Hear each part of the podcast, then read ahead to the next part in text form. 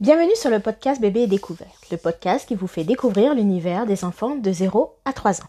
Dans cet épisode, nous allons aborder une question essentielle, comment oser jouer avec son enfant. Et tout d'abord, je me présente. Je m'appelle Vanessa, je suis éducatrice de jeunes enfants, spécialiste de l'éveil et du développement de l'enfant de 0 à 6 ans. Et ma mission est de vous aider à accompagner l'éveil de votre enfant pour l'aider à grandir et s'épanouir. Alors, euh, aujourd'hui, on va aborder la question de comment vraiment oser jouer avec son enfant. Et avant cela, j'aurais qu'on euh, vous citer euh, une citation de Pauline Kergomar qui nous dit que le jeu, c'est le travail de l'enfant, c'est son métier, sa vie. Dans ce podcast, on va aborder en fait vraiment tout ce qui est jeu spontané chez l'enfant. Je vais volontairement exclure tout ce qui est jeu de société, voilà, plutôt jeu de règles, et vraiment me concentrer sur vraiment le jeu spontané chez l'enfant de 0 à 3 ans. Donc, il faut savoir en fait que le jeu, comme nous le dit euh, Pauline Picard-Gomard, que le jeu est essentiel pour l'enfant. Pourquoi? Parce qu'en fait, il permet en fait à l'enfant d'aller à la découverte du monde, de l'environnement qui l'entoure. C'est-à-dire qu'il va créer une expérience sensorimotrice. Ça veut dire quoi? Ça veut dire qu'il va essentiellement découvrir son environnement à travers ses sens. Il va intérioriser certaines expériences sensorielles, euh, ce que va traiter son cerveau, et euh, il va aussi du coup avoir besoin de d'expérimenter, de faire des choses, de faire et refaire certains mouvements, faire et refaire certaines choses. Donc d'où c'est pour ça qu'on parle d'expérience sensorimotrice est essentiel.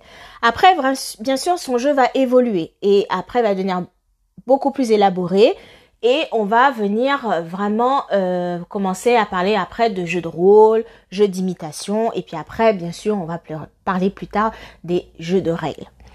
Voilà. Donc, voyez que les jeux en fait sont finalement euh, assez variés.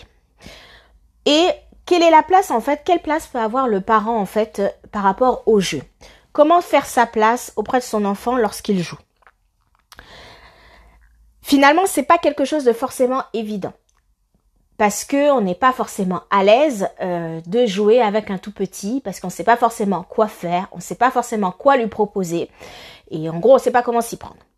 Mais euh, en fait finalement il y a des choses que euh, qu'on va faire en fait ponctuellement. Euh, ça va être des petits moments de jeu très brefs, par exemple des chatouilles, des coucous cachés, des choses qu'on fait en fait vraiment très spontanément. Donc finalement, on a vraiment euh, tout ce qu'on tout ce qu'il faut finalement. On sait jouer avec son enfant, on sait le faire dans des moments vraiment très ponctuels.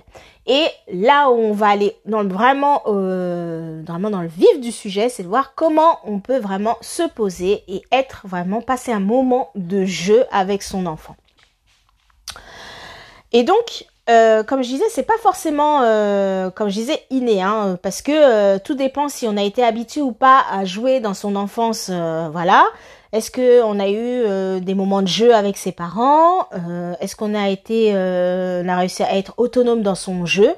Hum, C'est pas forcément simple. Donc, ce qu'il faut vous dire, c'est que l'expérience du jeu, elle est hyper importante parce que en fait, ça permet de créer un moment privilégié avec votre enfant.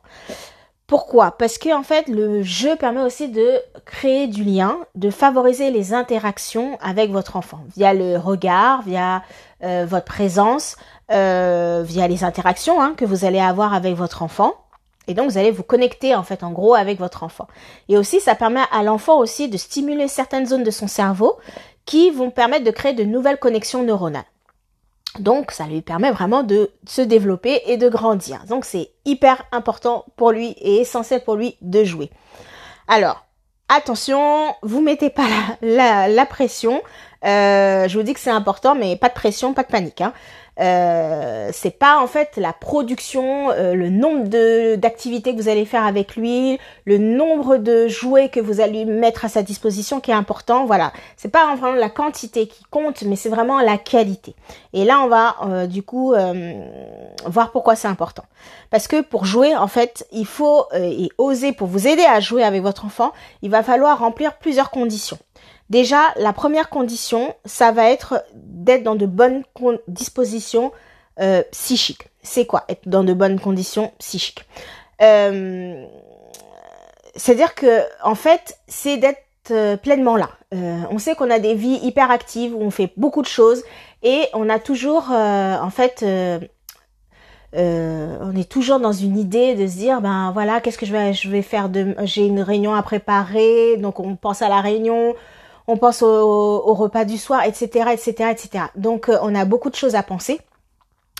Et en fait, finalement, on a, si on est dans dans cette en fait cette roue mentale en fait finalement on n'est pas pleinement présent donc on n'est pas disponible psychiquement en fait pour son enfant donc c'est important de vraiment être dans vraiment d'être dans de bonnes conditions psychiques être pleinement présent et profiter du moment pourquoi je vous dis ça? Parce que on peut très bien jouer avec son enfant donc être on joue on joue, mais finalement, on n'est pas là.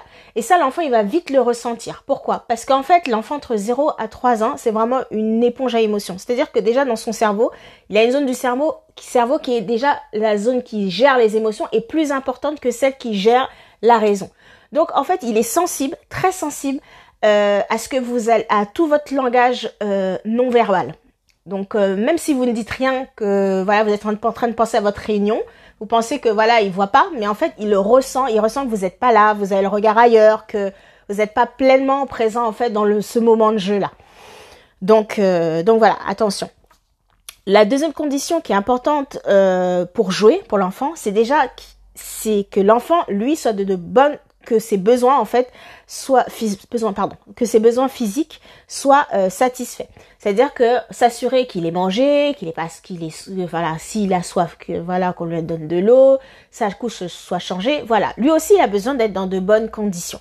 Sinon il peut pas jouer. Donc ça c'est important de vérifier si tout est ok, tout va bien pour lui, pour que lui il puisse vraiment après euh, s'investir dans son jeu.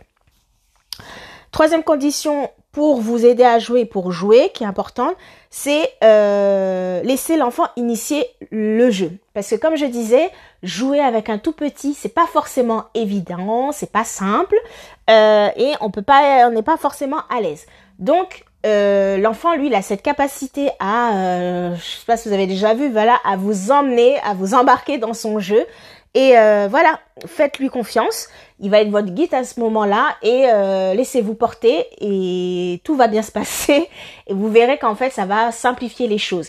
Euh, plutôt que rentrer dans quelque chose de très rigide, voilà, disant je dois faire comme ci, comme ça. Non, franchement, laissez-vous porter par le flow et plus c'est naturel, mieux c'est et plus les choses sont simples et plus vous allez vraiment profiter du moment que vous allez passer avec votre enfant.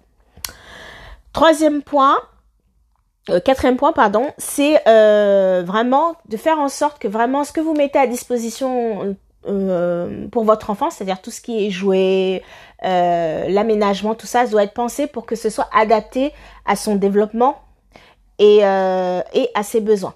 C'est-à-dire que l'idée, c'est vraiment faire en sorte que l'enfant soit pas euh, dans la frustration, ne, soit, ne soit pas mis en échec.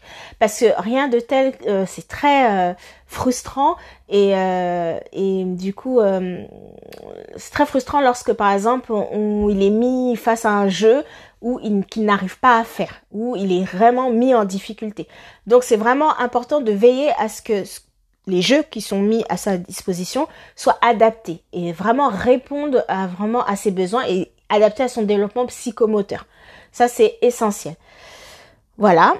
Et le dernier point qui est important, c'est vraiment de couper euh, toute distraction extérieure. C'est-à-dire euh, quand on est là, on est là. Donc euh, avec son enfant pleinement. Comme je dis, c'est pas la quantité qui compte, c'est la qualité. Mais il faut vraiment veiller, faire en sorte que cette, cette qualité soit préservée.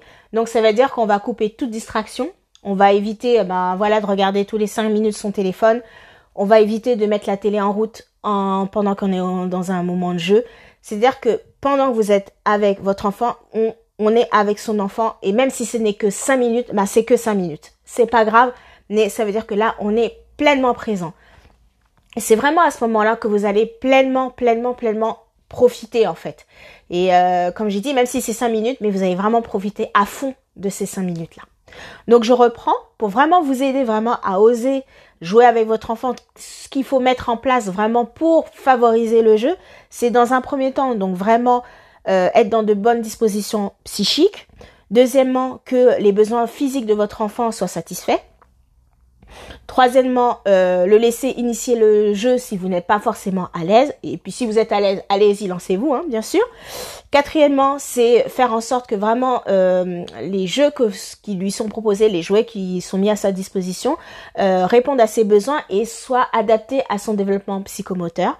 Et cinquièmement, c'est vraiment d'être pleinement, pleinement, pleinement présent, d'éviter euh, de retirer toute distraction euh, extérieure, et éviter d'être euh, interrompu et vraiment bah, du coup choisir le bon moment. Veillez à ce que le moment que vous allez choisir soit le bon moment pour justement ne pas être coupé dans votre dans, dans le jeu que vous allez faire avec votre enfant.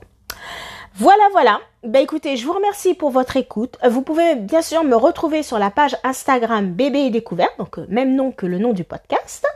Donc je serai ravie de vous accueillir sur la page et je vous dis à bientôt pour un nouvel épisode.